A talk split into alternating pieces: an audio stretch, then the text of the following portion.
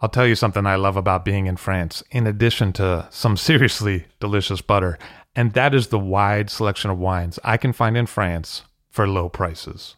It can be much more difficult to source those same bottles back in the States, and that's why I love to buy wines out of France with Ideal Wine. I have bottles shipped to me, hassle free. It's easy. Ideal Wine has a new auction every week and is a great source for iconic names like Huet, Louis Roeder, and Domaine Leflaive, as well as rising stars like Arnaud Lachaud, Gonon, and Tissot. Find the wines you'd rather be drinking at idealwine.com. That's I D E A L W I N E.com and have the wine shipped to you in the States. Use the promo code FIRST, F I R S T, for $15 off your first order of $150 or more. Hey, that's $15 you could save, and that is some good butter money. See for yourself at Ideal Wine. I'll drink to that, where we get behind the scenes of the beverage business. I'm Levi Dalton, I'm Erin Scala. and here's our show today.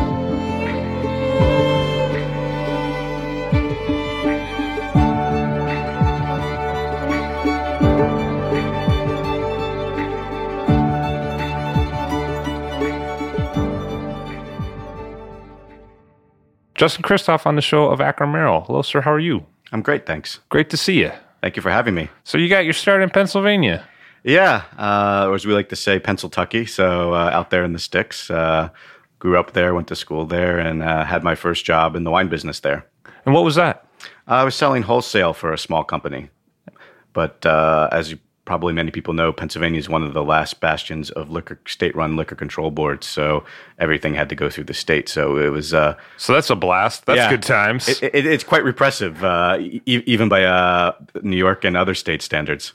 any uh, any words of wisdom for those who are under the yoke of the uh, the government man?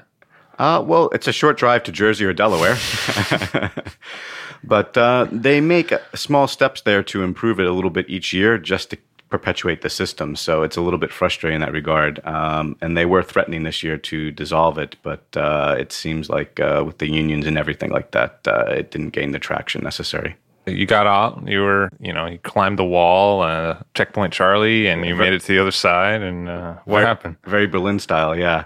Uh, it's funny you say that. I was going to wear my uh, T-shirt with the uh, Berlin Wall on it today, but uh, it was in the wash. But uh, I used to work at a restaurant with the Berlin Wall outside, like a piece of it. oh wow, Yeah, in Midtown. nice. Amazingly, it doesn't draw in visitors. Like, people aren't like, "Hey, honey, let's go walk by that." Like, you know, it kind of scares people. I think. It was so long ago, people don't even know what it was. Yeah, yeah. Look at that graffiti. You know. So uh, my first job in New York was with Morrell and their auction division, and uh, it was a really um, a baptism by fire, both into New York City and the world of fine wine, and uh, also just the uh, tremendous amount of wine an auction house turns over, uh, cataloging, warehousing, appraising. what year was that? Uh, 2000. And why did you decide to make the move? Well, as I said, Pennsylvania was kind of limiting, and I wanted to expand my horizons. And uh, the West Coast seemed like an even farther jump, and so New York seemed a logical step. Uh, I didn't necessarily want to get into auctions, but uh, that was the first job that seemed to fit, and so I took it and uh, was really appreciative for the opportunity that Nikos, Roberta, and Peter Morrell gave me, and. Uh, Really, being a small business, learned uh, everything that you need to do in the wine business, uh, A to Z. What was that like in the before September 11th kind of era for auctions? I mean, what was happening? Uh, there was a little bit of a hangover from uh, Y2K, uh, but uh, prices were good, but it was a, a different era. I mean, internet bidding was just starting to come in, and that was like a really fancy thing. And uh, bids were still coming in by fax, and uh, there's a lot of phone bidding during the auction, both of which are kind of uh, dinosaurs now, 13 years later. What, was it like a guy standing by the window, like I see, I think I see a pigeon coming. Hold Yeah, on, there's yeah. a bid. yeah, passenger pigeon or homing pigeon. Um, yeah, it was uh, really a different era, and people showed up more at the at the sales. And uh, while the wine seemed very expensive for what I was used to, I mean, I, I wish I had bought more back then from what little wines I had bought because uh, prices are dramatically different now. What was in the sales room? I think back then it was more Bordeaux and Burgundy, uh, but that was right at the time period where the market was starting to diversify. Um, this was in the shadow of the great 1997 vintage in Italy and the 1998 vintage in Australia, which got a lot of hype from Parker and other people. Uh, so a lot of those wines were reaching three digit prices and becoming allocated, and people were looking to you know buy them and then flip them and you know make money. And so it was kind of an interesting time seeing uh, technology come in and then also the product change and diversify. And then some of the traditional products uh, like the first growth and Romanée-Conti go from expensive to very expensive to absurd. So it was a small company so i imagine that you were doing a lot of different things in terms of functions yeah, uh, uh, appraising uh, the the prices, uh, cataloging the the conditions of the wines, um, working the the phone bids and other bids in the sales room, uh, entering the bids in the computer, all sorts of glamorous things. You know, carrying boxes to customers' cars. You know, the uh, the wine business always comes back to carrying boxes. that's what really inspires young people to get into it. I think. Yeah, it's like the nice phys- nice combination of uh, cerebral and physical activity that uh, you can go uh, inspiring young minds. Yeah, exactly. You too could take this to the parking lot, find the keys, and put it in the back of the trunk. Exactly. Just don't scratch the leather seats. Yeah. so, uh, how long were you there? Uh, almost three years, and then I moved on to uh, uh, which was a little bit uh, bigger operation. And then from there, I moved on after a couple years to Christie's, wanting to see what a big company was like, having worked for two small family companies, and uh, got a little taste of the art world and a little more taste of the international wine scene, going to uh, Asia and Europe to look at cellars and uh, events like Hospices de Beaune and Vinexpo, and uh, also having colleagues from different parts of the world. So that was a that was a good experience too to expand some horizons, and then it actually got me to uh, go to uh, En in Bordeaux in 2007, uh, which was uh, a good experience. What was the uh, 07 campaign like? It was pretty dreary from a uh, a merchant point of view and uh, I had a lot of difficulty finding uh, Americans who wanted to go because it was on the heels of 05 and 06, and nobody wanted to go to 07 because they didn't want to. They said, "Well, we're not really going to be able to sell anything." But uh, I really wanted to go to visit the chateaus, taste the wines, and I thought 07 is the great vintage to taste from a learning point of view because it's it's a tough vintage. So you're going to see which which terroirs triumph and which winemakers can make a good wine when the conditions aren't uh, all in a line. And so I just happened to be, while I was working at Christie's at the Morrell Wine Bar, uh, right around the corner. And you were there for a drink? Yeah, for a drink with a couple friends, and ran into a German wine merchant and struck up a conversation. And uh, he was going, and I said, "Oh, I'd like to go." And he's like, "Oh, there's an extra seat on the bus." So three weeks later, I was in uh, the, the, short bus with a bunch of Germans uh, driving around the French countryside, uh, tasting. Uh, I don't know, 250 wines that week or whatever we went through. What was that like? I mean, what was the exposure to Bordeaux like at that time?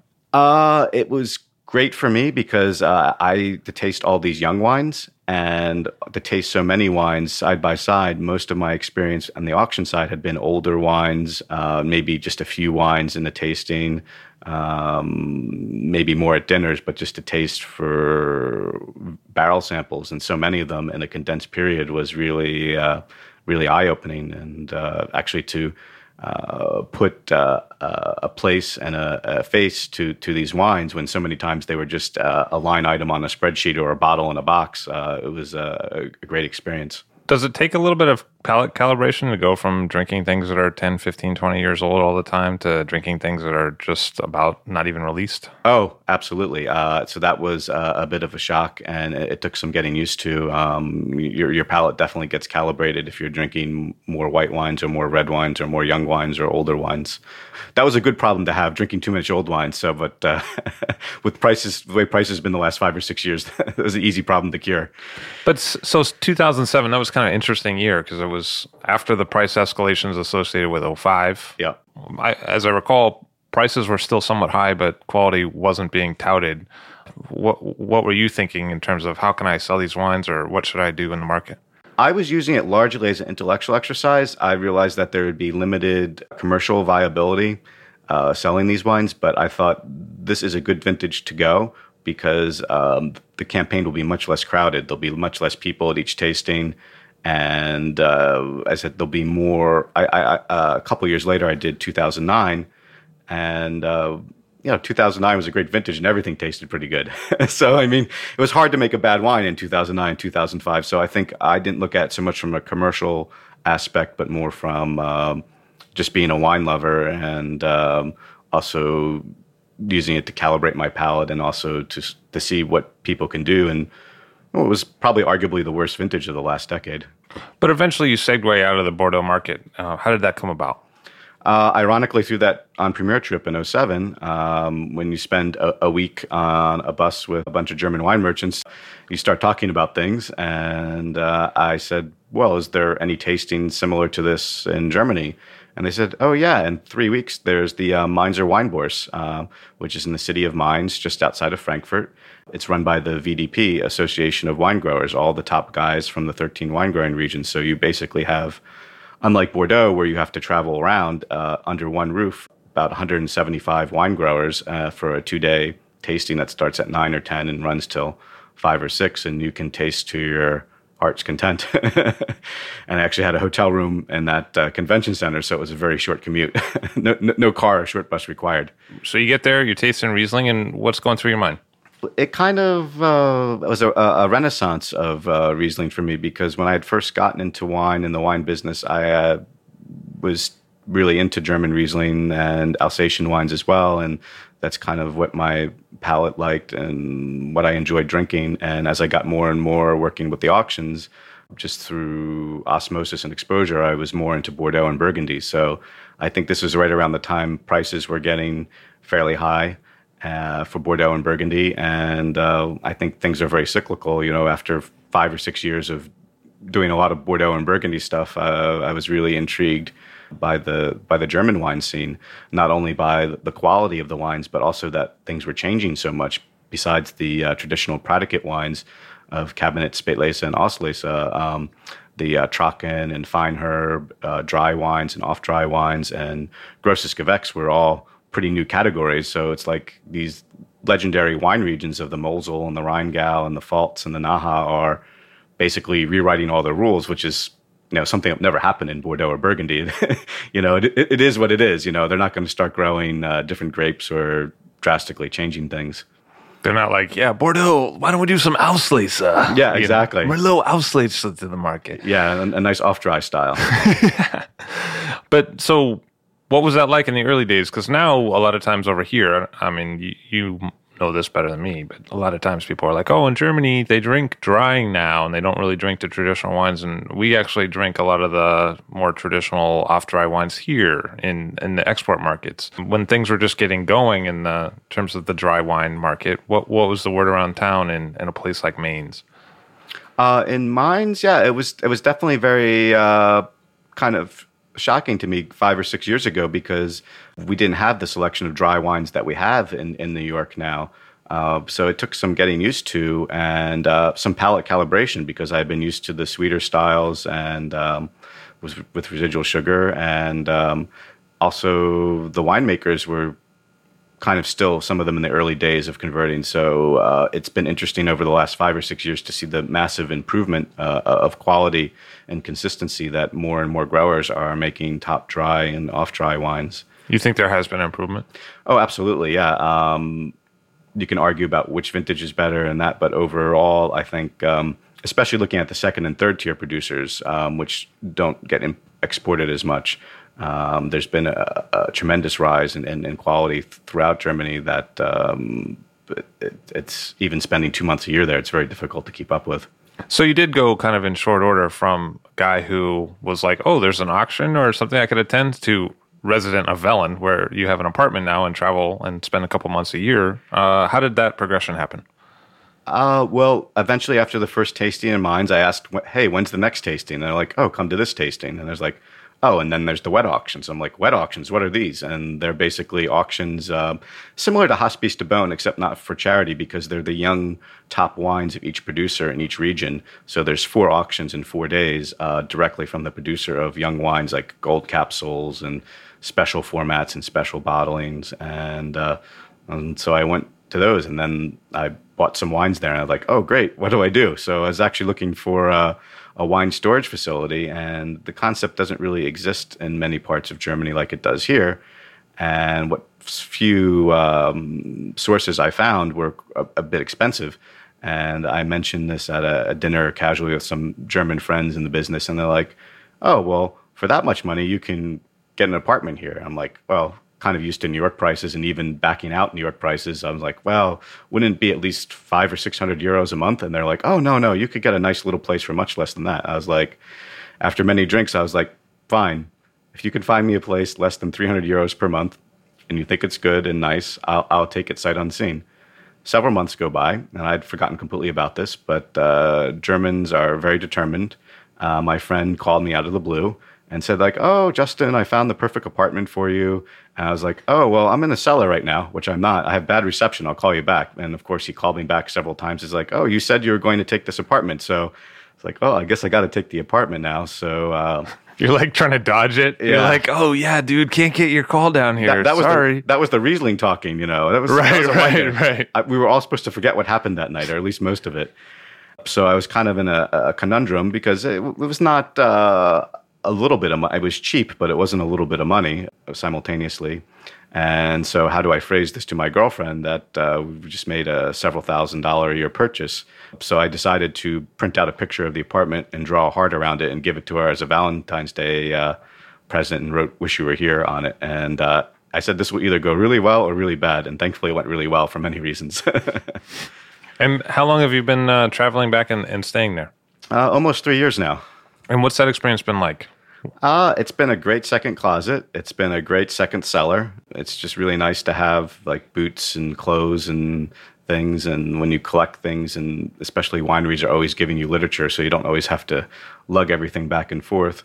It's been a nice working office to have your own internet and printer and scanner and all that good stuff. So when you do these longer trips, uh, it, it, it's really not only from a cost perspective of the hotel, just nice to kind of have your you know home base of uh, operations to uh, keep your day job going while you uh, romance the Riesling. So what's Wehlen like? I mean, this is a famous wine town. A lot of people know Wehlen or Sonnenuhr from Prüm and other producers. Right. What's Wehlen like as a as the view of a resident? It's quite small, uh, quite sleepy, which is kind of nice, especially if you're trying to escape the hustle and bustle of New York. It's in the shadow of Bernkastel, which is a lot more of a touristy town with uh, boat rides and you know visits t- to the doctor. Yeah, typical typical Sorry. touristy stuff. Exactly. the doctor vineyard. You're in the doctor's office. Yep, exactly. Uh, so it's quite small compared to Bernkastel. It's pretty small and pretty quiet. There's JJ Prüm, there's Weins Prüm, there's Studert Prüm, there's SA Prüm. So there's basically the Prüm side of the track, and on the other side of the uh, town, there's the Kerpen. So my apartment is with uh, that I rent is from Martin Kerpen. So we're on the Kerpen side of the town, and like there's the bridge that kind of on one side there's the other and the other guys. So is it like West Side Story? Like you go out and you see Katharina Prüm like snapping her fingers on the stoop. Like, I don't see her too often, but uh, it, is kind of funny that uh, every wine town you go into, there's usually two or three names that kind of pre- predominate. Uh, like in Piesport, there's always uh, a lot of Haarts and Lenhart and uh, Kettern and then uh, and, and then every little town has their own little mix because they're you know just a few few dozen houses. So it's it's really pretty. I mean i remember first getting there and saying oh well it won't look like it does on the wine labels because you always see the traditional german label that has the steep vineyard and the cute little houses and the river right there. And it's like nope it's just like that. It's not any exaggeration. It's a very literal label because it's just amazingly steep. And when the way the river turns around you, you feel like you're almost in a cathedral uh, with arched ceilings because uh, the slopes just shoot up, and they with the way the river bends, they kind of you feel like you're like in a little amphitheater almost. It's just really, uh, really quite lovely and. Um,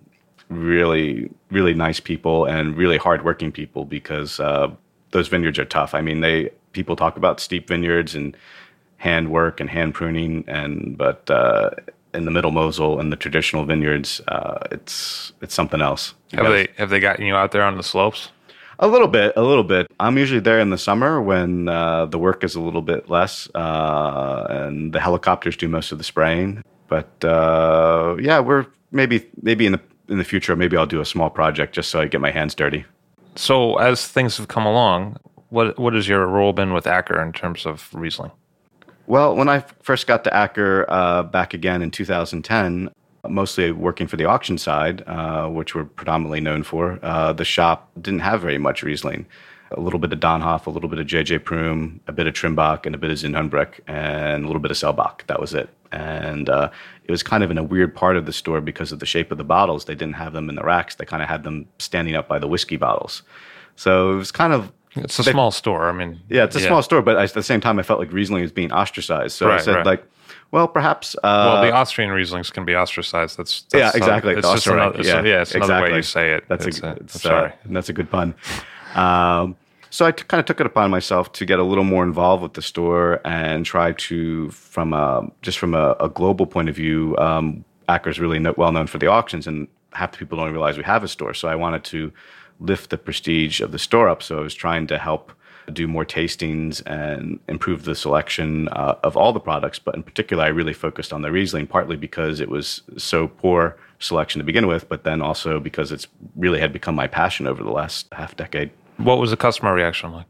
I think pretty good, and uh, especially with the tastings, and especially doing the dry and off dry styles, because everybody thought Rieslings would be sweet or super sweet, and even people tasting some of the uh, Kabinett and Spätlese were surprised at the balance and that they weren't cloying, and that uh, they were really uh, refreshing with the acidity. So uh, I think it was really uh, eye opening, and this kind of really corresponded with Summer of Riesling and with Paul Grieco and other people doing a lot of promotion. So it was kind of like a a good time to expand.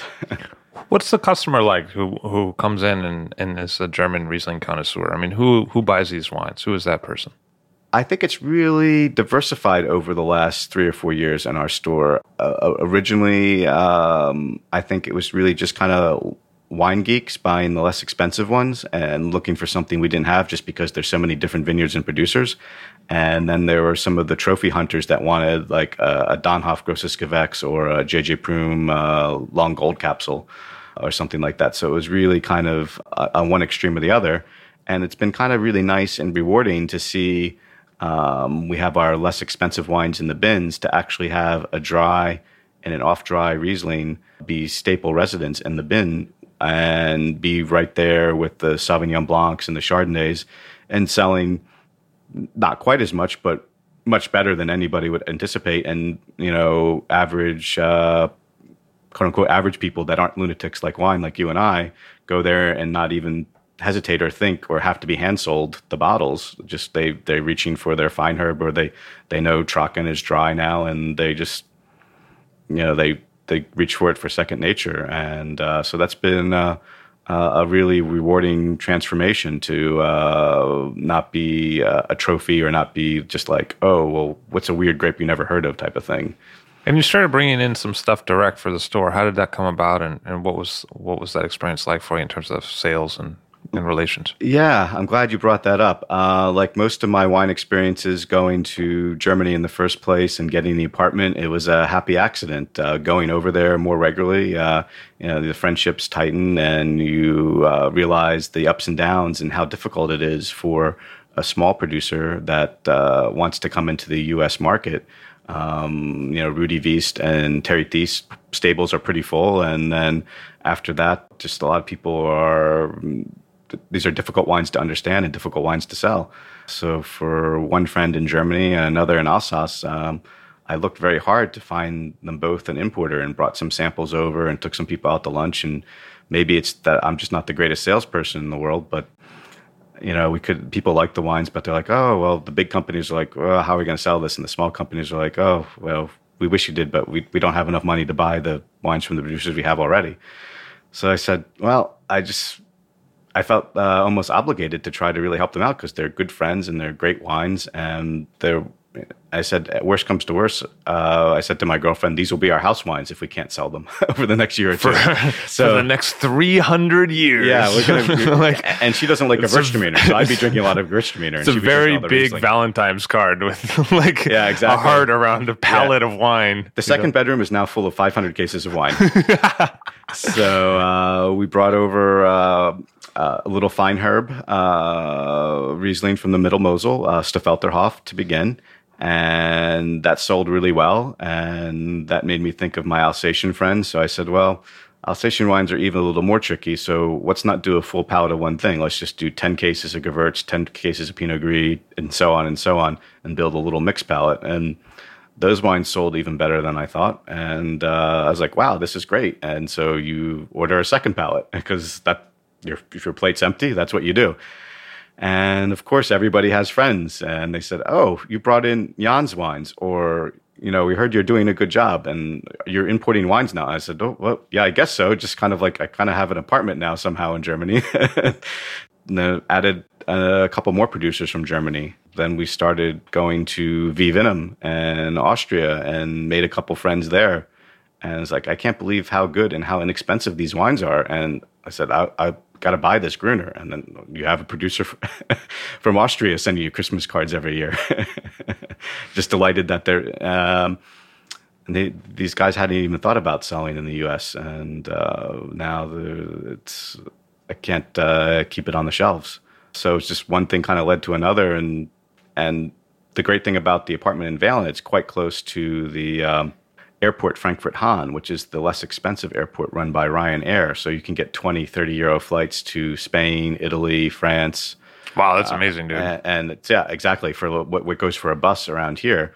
And so, as much as we love Germany, it's just kind of we, my girlfriend and I began taking little weekend trips here, there, and everywhere. And and when you go there and you're like, oh, you're in New York, like, how do I sell wines there? And I'd be like, it's almost like uh, you feel almost obliged because you've developed these experiences with people and you go out to lunch, you go out to dinner with them, you see them a couple years in a row, and you see the family grow. How the son just started out and he was kind of like a punk two years ago, but now he's like serious in the vineyard, and now he's working with the father and the grandfather or, or, or mother, as the case may be, and uh, you just really become entangled with the, the, the wines, the lives, and uh, the human element. And so what I get for being an old softy. Uh, you start buying more and more of their wines, uh, not only to share them with other people, but selfishly, when I'm in New York, I like to drink my favorite Alsatian wine. So the only way I could really do it is by importing it myself. So I feel a little uh, selfish and egotistical. Like, uh, for instance, they were saying uh, Prince, when he was uh, the music artist, when he was at his high point, he only listened to his own music for like years. So now I'm kind of like that with my. I was I'm drinking when, only my own wine now. when I was at my high point, I was also listening to Prince only. So yeah, it's, it's funny was, how these things come together. That, that was way. a long time ago. However, yeah, exactly for him too. so how big's the stable now? I mean, how many wines are you bringing in? Uh, it's gotten to over 20 producers now from five countries. So it's kind of developed a life all of its own. And um, it's just been very enjoyable and uh, very complimentary as the different producers. Uh, a lot of times when I'm looking for a gift to bring when I visit them, because they're always spoiling us, I'll bring another producer that we bring in from another country. Be like, oh, I'm here in Italy, but like, how about this bottle of Burgundy? So it's become like a nice little uh, co- international coterie of very small producers. So now it's kind of getting to the point where I have to do more planning and less buying wines from I like from people I like. So, and what do you see as the progression of that side of the business? I think eventually uh, it's going to be selling to more restaurants and retailers uh, in New York and also in different states uh, as there's more producers. And then also uh, just human nature. Uh, my first producer was probably delighted that they were selling one pallet a year in New York to one store. And then from there, you're like, okay, that's great. But what, you know, you're either growing or you're contracting. So it's kind of, we're trying to grow. And what is the outlook for German wine uh, in New York? What is the the view on the street of a guy who's hawking German wine at, at wholesale? I think it's an exciting time, but it's also a difficult time because a lot of producers are quickly, uh, not producers, a lot of importers rather, are kind of quickly adding a number of German wines to their portfolio, which is, is, a good thing, but they're kind of doing it quickly. And these wines have their own language, really, and their own way of doing things. So I don't know how many of the companies are going to be able to really communicate the magic of these wines effectively. So I think it may take a couple years for things to sort out, but it's also exciting to see uh, newer companies like Vom Boden, Stevens Company come in and just focus on it as well. So I think there's a, a need for both, but uh, I think, and also Rudy Wiest and Terry Theise adjusting their portfolios and, and, bringing in more of the dry wines. It's it's a very good, very exciting time, but. Uh, with all these changes, it's a very con- confusing time, even for us who are, are, fairly inside on the business. So I can imagine on the periphery, uh, there's still a lot of uh, education and tasting and just people getting used to things. I mean, it, even in New York, things take time. You're someone who's really impressed me just with the sheer knowledge of what you know about Riesling, Germany, and past vintages. And I was wondering if you might do us the favor of kind of a vintage summary going back for a while of standout vintages for you from from Germany. I mean, what what how should I sum up in my mind uh, from someone who really knows what's 71 like 1971 uh, what were the wines like then and, and kind of moving forward? Yeah, I think 1971, uh, which we were both fortunate to taste together last year, was really a benchmark vintage like the 1961 in Bordeaux or um, 1990 was a great universal vintage in many countries. 1971 was kind of the beginning of the modern era of, of German wines and also a vintage that really stood out because uh, the late 60s and early 70s were very difficult times in the wine business. So you had really great ripeness, but with great acidity and structure, and you know just wines of impeccable balance, but with with good concentration.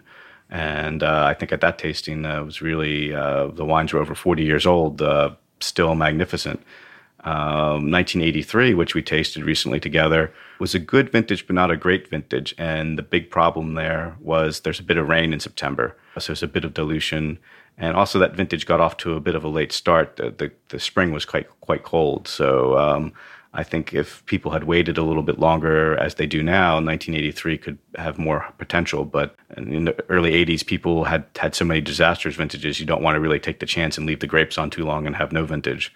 So as we taste in 1983, I think it's like a three and a half, four star out of five vintage, uh, just lacking a bit of concentration and some of the wines seeming a little bit even more mature than the 71s were, even though they're 12 years younger. But still, you have to look at things in context that uh, there are a lot of disastrous vintages like 77 and 84, and a host of uh, mediocre vintages around 83. So it, it's all relative.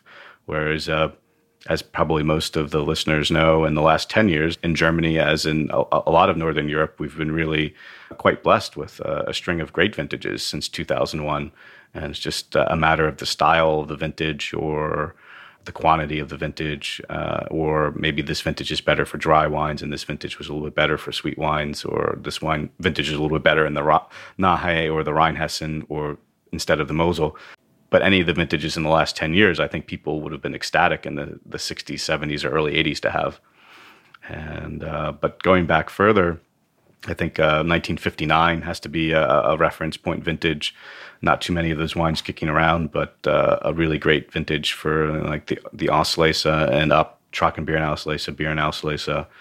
Uh, in the 60s, 64, 66 were both pretty good, but getting a bit tired now. If you want to go back uh, further, 53, there were some magnificent wines, and 49 uh, even though it was in the, the shadow of World War II, was great.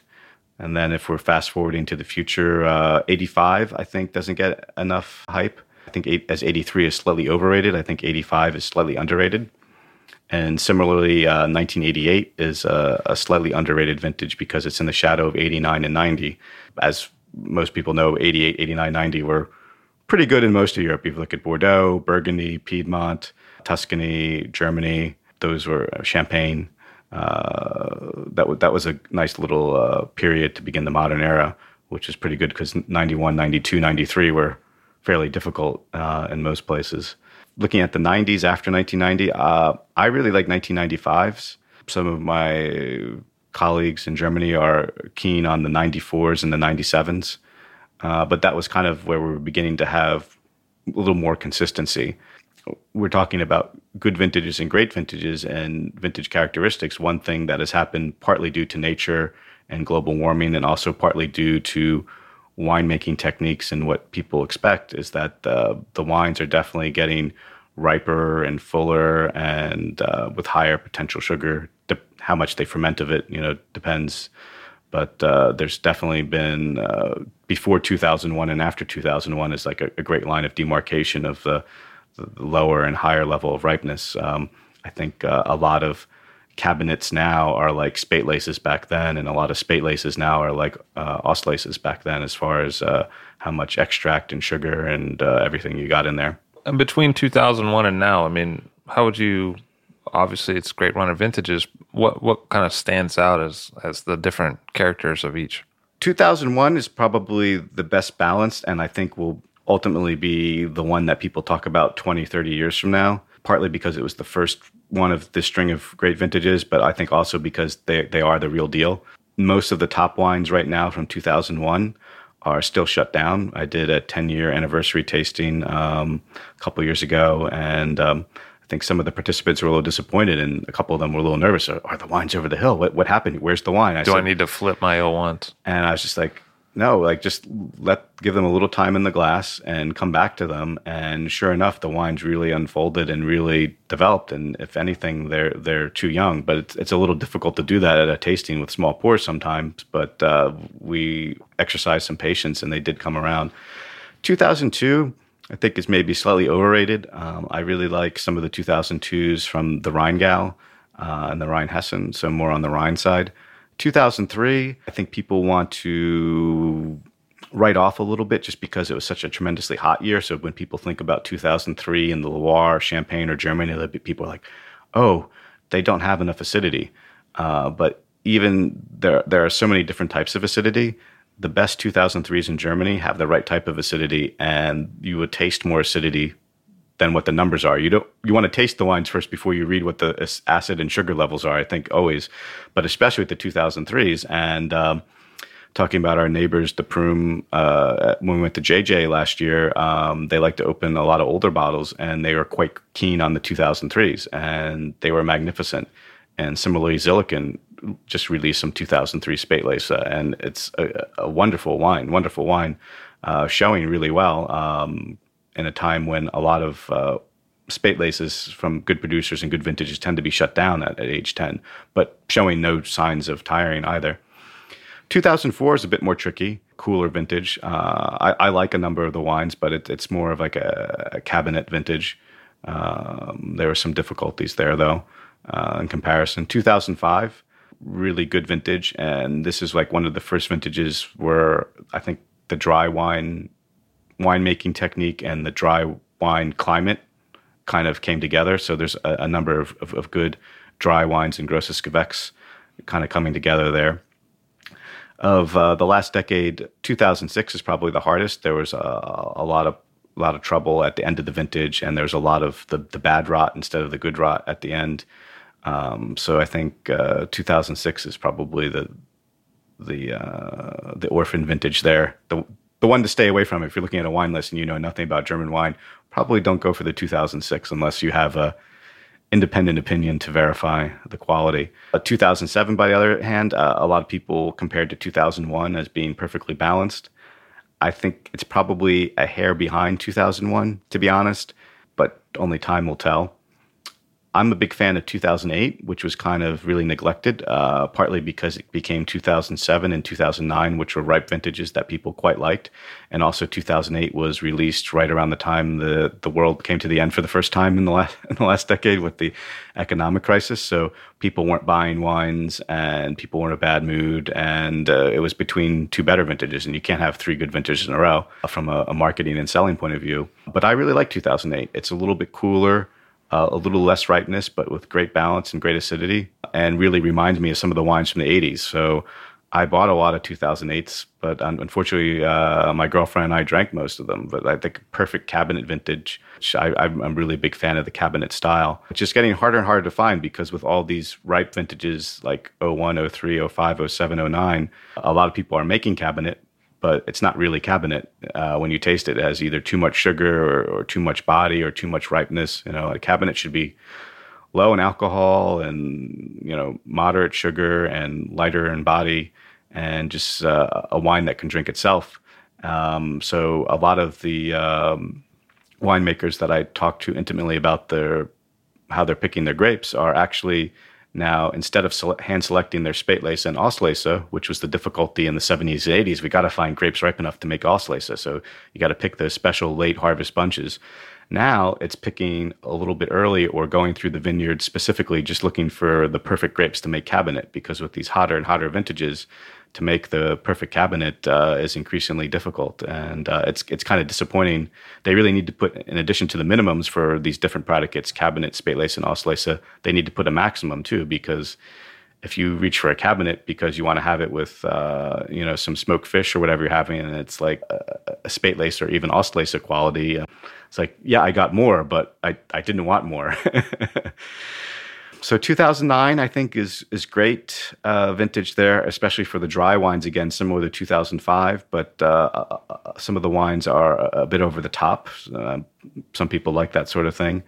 Uh, and speaking of over the top 2010 was over the top with acidity and dry extract. Usually the riper the wines are the, the less acidity you have and they're inverse to one another. But in 2010 due to the climate and the very late p- picking you have tremendous acidity and tremendous extract and some Frankenstein wines, but also some magnificent wines. And I think some of the Spätleses and Ausleses will be wines that will last forever. Like when the cork disintegrates, you know, then that's when the wine will go bad a big caveat on 2010 is that a lot of winemakers hadn't seen a vintage like that since the early 80s. So a lot of people were asking their father or grandfather how to make them, which was a good thing. But some of them got a little carried away with the process of deacidification, taking acidity out of the wine, especially with the drier wines. And to me, acidity is something you really shouldn't add or take away from a wine because it may taste okay and analytically be okay in the first year or two of its life but uh, very quickly these added components don't really integrate with the rest of the wine and you can kind of t- a wine tastes decidified tastes very stripped to me. And uh, either adding or taking away acidity it's almost like bad plastic surgery. Like you, you know some work's been done on this wine you know especially as they get older. 11 uh, was a, a, nice vintage especially for the everyday drinking wines but i think uh, these odd years always seem to be the hot years. So uh, there were a lot of wines that kind of had a, a kind of some exotic notes to them, uh, like almost like New Zealand Sauvignon Blanc. Um, so there are some ele- being the purist that I pretend to be. There are a lot of 11s I just didn't care for the flavors, even though it's a sound wine uh, through and through. But it was a nice vintage because it was a, a little bit larger vintage uh, after 2010, which was a short crop. So it was it was kind of good for the winemakers to make their their Gutswein or their Ortswein and their estate wines their everyday kind of drinking wines and uh, get some money in the piggy bank. And I think 12 looks to be a great combination of things. And I'm very excited about 12s. It's, it's still uh, a little early, even though we're picking 13s already. I know the, the Germans like to show their wines very early in March, April, and May uh, earlier this year, but the 12s are just kind of getting over here and just finding their own thing. And I, I'm, I think 12, it's getting a lot of it's some of the wines are very good, but it's not that consistent. So the people who made great wines in 12 are fantastic, and I'm still trying to get to the bottom of exactly. But there are a lot of things I tasted in 12 that I was just like, well, I kind of was hoping this guy would do a little bit more. So I guess you can say that in every vintage. Uh, we like to, especially Americans, like to draw these uh, sweeping statements about, okay, 2005 Bordeaux, buy it, you know, but the truth of the matter is when you get the put the nose to the glass and the palate to the ground, uh, you know, uh, the, the wine uh, is the will show its true colors. And while you've been doing that, who are some of the people that have stood out for you in Germany uh, in that landscape? I mean, who are the personalities that you've met along the time where you've said, "Wow, that's interesting or amazing or inspiring person"? Uh, Stuart Piggott has been a, a, great inspiration, and seeing him both in Germany and New York a couple times, uh, and even though he's such a busy guy, just some short conversations, but just seeing him as a, a British guy who's moved to Berlin and then become like the expert, and he writes the German, he writes the uh, German wine article for like the equivalent of the New York Times in Berlin, and he's a British guy doing that. So I imagine if you had like a, a German or another guy from another country come to another wine growing region doing that. It's just kind of yeah. Uh, Winston Churchill was very opposed to that. Yeah, I remember pretty much. Yeah. yeah. I mean, it's definitely caused a lot of political ramifications, but thankfully, there's been bigger problems to take uh, away some of the scandal. Um, I think uh, Anne Trimbach in Alsace. She is so knowledgeable and so generous, and her, her uncle Jean as well. Uh, as far as trying to think of people people may actually know, and also people I don't import because that's a bit of a yeah. a, bit of a conflict of this interest. This dude sold me three pallets, and I thought he was amazing for doing that. Yeah, exactly. He's the most nicest guy on the face of the earth. Uh, there's a guy in um, he lives in Mainz, and I see him there because a lot of the VDP tastings are in in in Mainz because it's kind of centrally located between the wine regions and close to Frankfurt, and it's nice like Frankfurt because Frankfurt was kind of destroyed in the war, whereas Mainz still has some nice buildings in it. Uh, so his name is Valentino Brodbecker, and he does uh, a lot of uh, tastings and a lot of food and wine stuff, and then also He's good at ma- ma- uh, marrying the financial side with the the romance side of the wine. So he actually um, uh, did the brokered the deal of Hans Lang as a f- pretty famous wine grower in the Rheingau and a member of the VDP, and they sold because their daughter didn't want to be in the wine business. So he brokered that deal. But even before he did that big deal, I mean, he was just uh, very nice and generous when I didn't really know a lot of people in Germany. One of the things that's kind of struck me is that uh, when you look back, like to the Windows on the World uh, wine course book from you know ten years ago, it talks about light and dry Alsace Riesling. Or when I was uh, working in the late '90s, I felt like there was uh, Gruner Veltliner, not super heavy style, available by the glass, dry Gruner or dry Austrian Riesling uh, at a lot of restaurants. It was very popular. Now I feel like with the onset or the development or the improvement of of German Trocken wine, that category has really gained steam almost to the detriment of the other two, where I don't see as much Austrian Gruner on lists. Yeah. Um, I, I, there's been a lot of confusion about what's dry and what's not in Alsace, and it seems to have faded from the, the landscape in terms of fine restaurants. Mm-hmm. Yet people get very, very excited about Keller and other producers. Has that sort of uh, taken the stees or the become the more popular thing as opposed to having a Gruner by the glass? Are people really interested in Grossgewachs now, or what's your view? Yeah, I think some of this is cyclical, and people always want to do the new thing. And, and Gruner uh, is still popular, but uh, maybe um, I think in retail we still do a lot of Gruner, uh, but maybe uh, especially with the restaurant business is a little more trendy, or maybe a little bit making the trends a little bit more uh, to a certain extent. So, and also needing to change more because I think in retail, people kind of want to reach for their comfort wine. And restaurant, when people are spending money and, uh, and more money than they're used to spending, they kind of want to be impressed and wowed and get something new. And then also in a restaurant too, you have the luxury if somebody doesn't like it, you can bring them something else. If I send somebody home with a bottle of wine and don't like it, and the shop closes at nine, it's they open the bottle at nine fifteen. You know, we're we're both uh, SOL. But I think, yeah, the German Trocken is definitely making inroads uh, retail and also a restaurant as well. And I, think Alsace has, has, been, you know, as much as I love the wines, and I think we both talk about these being among our first loves of wines and a real identity crisis. And uh, partly due to the winemaking style, partly due to the consumer trends, and then also partly due that the global warming, while it's helped Germany uh, make more consistent wines year to year, um, it's almost too much of a good thing for Alsace. So you're left with like, do we make a wine that's 15% alcohol or do we make a wine that's 13.5% with lots of residual sugar? And, you know, at the end of the day, perhaps none of those are particularly appetizing aspects. What's going to be the retail outlook or the auction outlook or just the general purchase outlook for German Riesling in this country in 10 years? What's your feeling? I think it's made a big jump. And now I think we're all kind of gathering all the pieces in to see how much of that jump was. So I think it's going to level off a little bit and grow, but grow a little more slowly than it has. And I think it's more, uh, we've kind of, New York has kind of, Riesling's made its mark. So now it's going, they've sent Paul and Stuart on a, a, a bus ride through America and the German Wines USA. So now it's, you know, spreading literally and uh, through the rest of the country. Uh, but I think the, the growth will be smaller in New York just because it's kind of, it's made its mark and it, it, it it's, it's filled some spots on the shelf and, and whatnot. But I think there'll be uh, a little bit more of a bridge because right now, uh, you mentioned Keller. And so people are into Keller and Dönnhoff and Schäfer-Fröhlich and some of the high end Grosses Gewächs. And then by the glass, maybe some people are like, oh, I'm just going to have a little Trocken or a little feinherb, a little dry or off dry Riesling.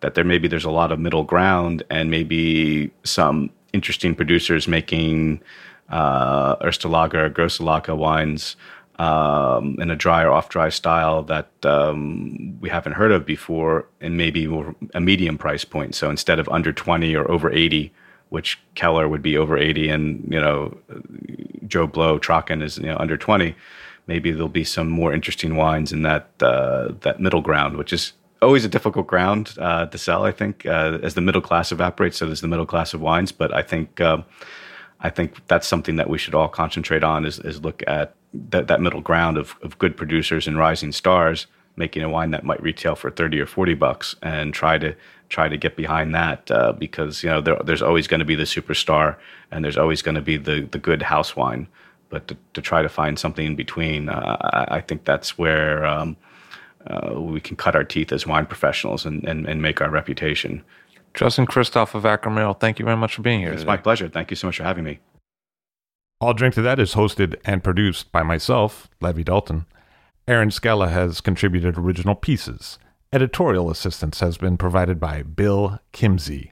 The show music was performed and composed by Rob Moose and Thomas Bartlett.